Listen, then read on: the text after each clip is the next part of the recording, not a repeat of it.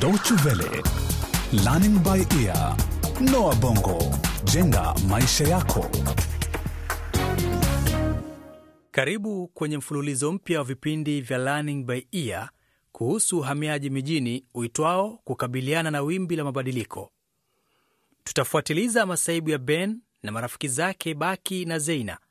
Vijana hao watatu walio na shahada za chuo kikuu wameamua kurudi vijijini kuanzisha chama cha ushirika cha kilimo walipokosa kufanikiwa kujiendeleza mjini. Ben ana umri wa miaka 29, ni mhandisi wa kilimo. Ameacha kazi ya utumishi wa umma kwa kuwa hakuweza kuutumia ujuzi wake ipasavyo kuwahudumia wakulima na wanakijiji. Zeina ana umri wa miaka 24 na ni mwanauchumi. Tangu alipohitimu amekuwa na matumaini ya kupata ajira ya kudumu na kuishi na kuanzisha familia pamoja na mchumba wake Baki. Baki naye amekata tamaa ya kupata kazi ya kudumu nchini mwake. Ameamua kwenda Marekani atakakotumia uzoefu aliopata kwa kuwa mwanaelimu jamii anayeshughulikia mashirika. Kwenye tukio hili la kwanza utafahamu jinsi vijana hawa wasio na ajira wanavyojaribu kulifumbua suala hili moja. Je, vipi tunaweza kujikwamua kutokana na hali hii?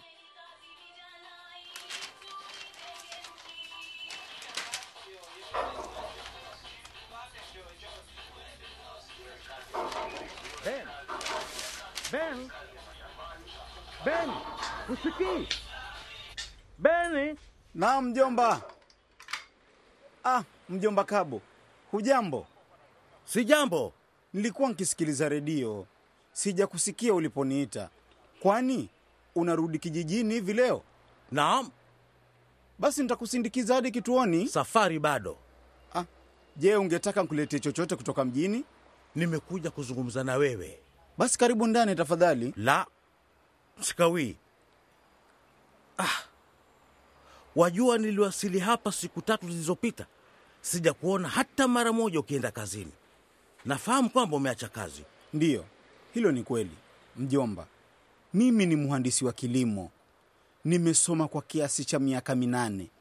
Wameniweka kwenye afisi ambayo haina lolote la kufanya. Wakuu wetu wanatuambia ati tusiingie kazini pamoja, sababu kuna viti viwili tu na sisi wenyewe ni watano. Wajua ni watu wangapi wanaotafuta ajira hivi tuongeapo?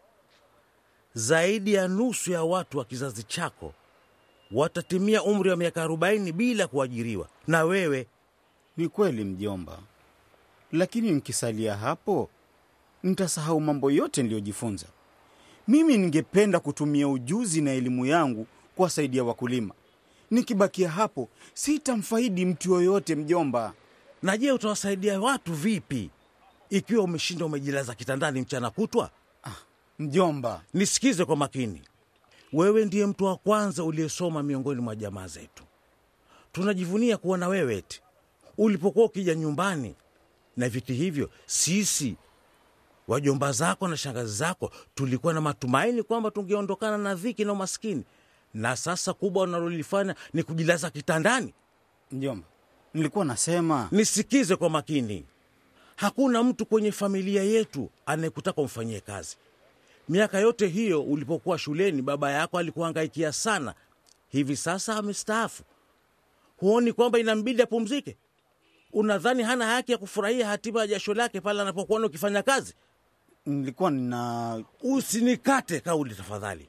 Mimi na baba yako hatukusoma, hatukujua ulichokuwa ukisoma, lakini wewe ndiyo uliotegemewa na familia nzima.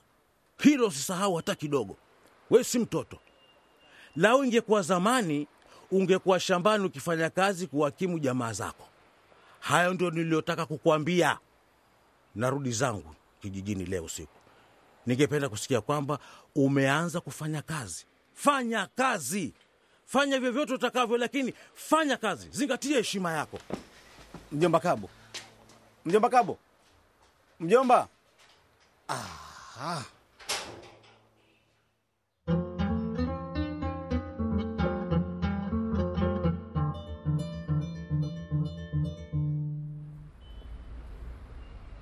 Zeina, mambo? Oh, Baki, Poa, nilikuwa naja kwako, hatuonani siku hizi. Kwani umepata kazi mwenzangu? Mm, ndiyo, lakini sio kwa muda mrefu. Ilikuwa shughuli ya uchunguzi wa kijamii. Nilikuwa nikimshikilia mtu fulani kazi ya usimamizi Mm. eh. Na hata kupata muda kumjulisha kuhusu hilo, si ndio? Natumai walikulipa malipo mazuri. Naam, malipo yalikuwa mazuri. Basi mbona unalalamika? Sasa unaweza kutulia, si ndio? Eh, Hebu twende Hope Cafe nikakununulie kinywaji. Sidhani kwamba hilo linatosha kwangu mimi nikusamehe wewe. Sasa usiponisamehe wewe, ni nani mwingine atakayenisamehe? Ni mimi.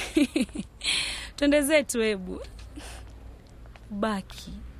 Wiki mbili zilizopita hivi nilikuwa natamani sana kukuona, Mimi pia, mimi pia nimetamani sana kukuona. Naisikana kwamba siwezi kuishi bila wewe. Baki, halafu nataka kwenda. Ah, haya siyo maisha, mambo hayafanyiki hivi Zeina. Nitasubiri kwa muda gani hata nipate kazi ya kufanya? Mbona mimi sijafanya kazi kwa muda wa miezi kama sita hivi? Nilikuwa nikipeleka barua zangu za maombi kila mara huitwa kwa mahojiano ya kazi Mm. wala sijapata kitu. Wiki iliyopita baki Ehe. nilikwenda kwenye kituo cha mafuta ya petroli, walikuwa wanataka msimamizi. Alinisikiza, akatazama barua zangu za maombi ya kazi na kisha Kisha akakushukuru he, kunishukuru sini afadhali Eh. alitoa viti vyangu vyote akaniregeshea. Hivi ni vingi sana, sihitaji vyeti vyote hivi. Hata hivyo, msichana kama wewe anaweza kuwavutia wateja wengi sana, rudi kesho, tutazungumza mambo yako. Niliporudi alikuwa shamwajiri msichana mwingine ambaye hana ujuzi wowote ule. Bila shaka huyo msichana ni nafuu kwake, hawezi kudai mambo mengi, ili hali wewe unaweza kudai mambo mengine kwa shahada yako hiyo ya uchumi. Hilo ni kweli, lakini kwa nini watu hawataki kutumia ujuzi wa watu wengine, alafu kisha hubaki wakilalamika kwamba ati mashirika yao hayaendeshi vyema? Ni kweli Zeina, lakini huwezi kurekebisha hali hiyo. Ni sawa. Kuna wakati niliongoza kwenye mtihani fulani, Mm. ulikuwa mtihani wa mahojiano ya cheo cha usimamizi wa mradi fulani hivi. Bwana mwenyewe alitaka kunipa kazi Lakini kitandani mwake. ati nini? Mpumbavu sana huyo. Ndio maana mii nimechoka na hali ya mambo nchini mwetu. Nitajitahidi niwezavyo kupata kandarasi mbili tatu nzuri, nipate fedha za nauli ya ndege pamoja na viza. La, Baki, huwezi kufanya hivyo. Zeina, sinafikiri tulimeshalizungumzia jambo hili eh? Hatuwezi kuishi hivi kukaa kiholela tu hadi kifo chetu kitakapotufika. Hapana bwana, inatubidi kujaribu bahati zetu kwingineko, kazi mbili tatu hivi, kisha niondoke. Lakini hilo si wazo zuri.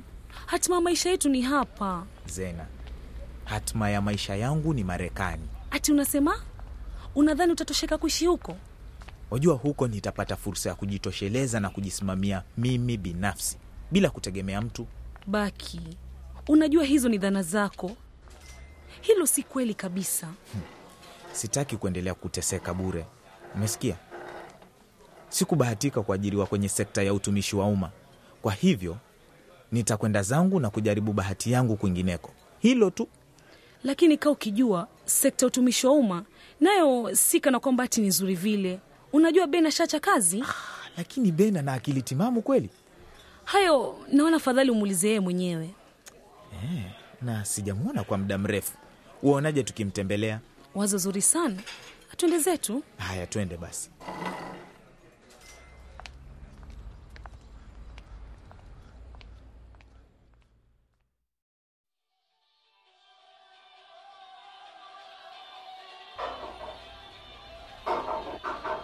Karibu, mlango wazi.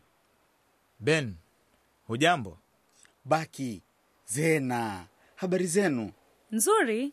Ben, Naam, Zeina ameniambia kwamba u- ume... nimeacha kazi. Hiyo mkweli, Kwa nini lakini?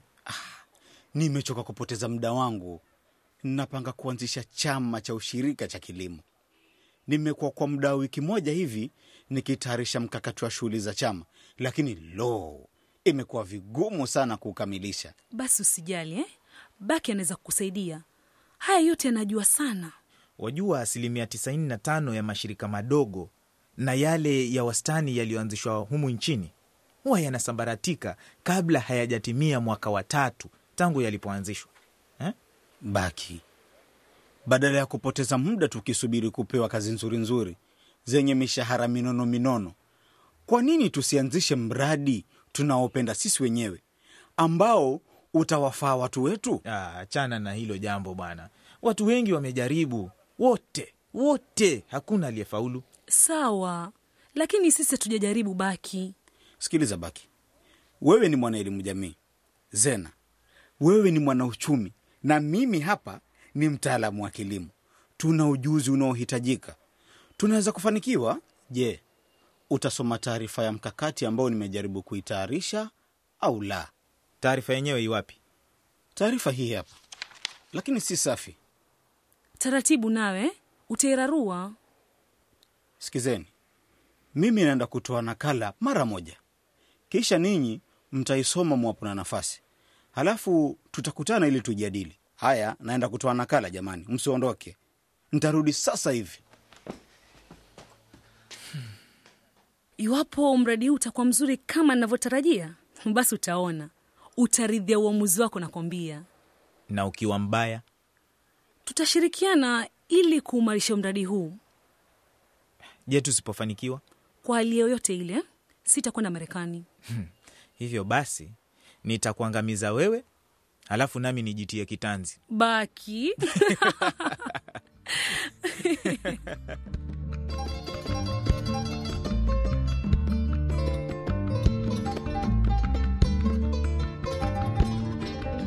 Na huo ndio mwisho wa kipindi chetu cha Learning by Ear leo hii.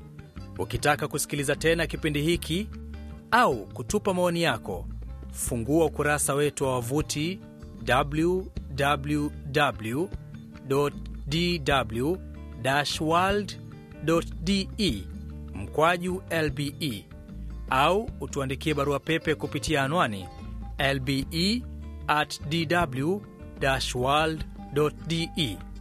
Kumbuka kusikiliza kipindi kitakachofuata.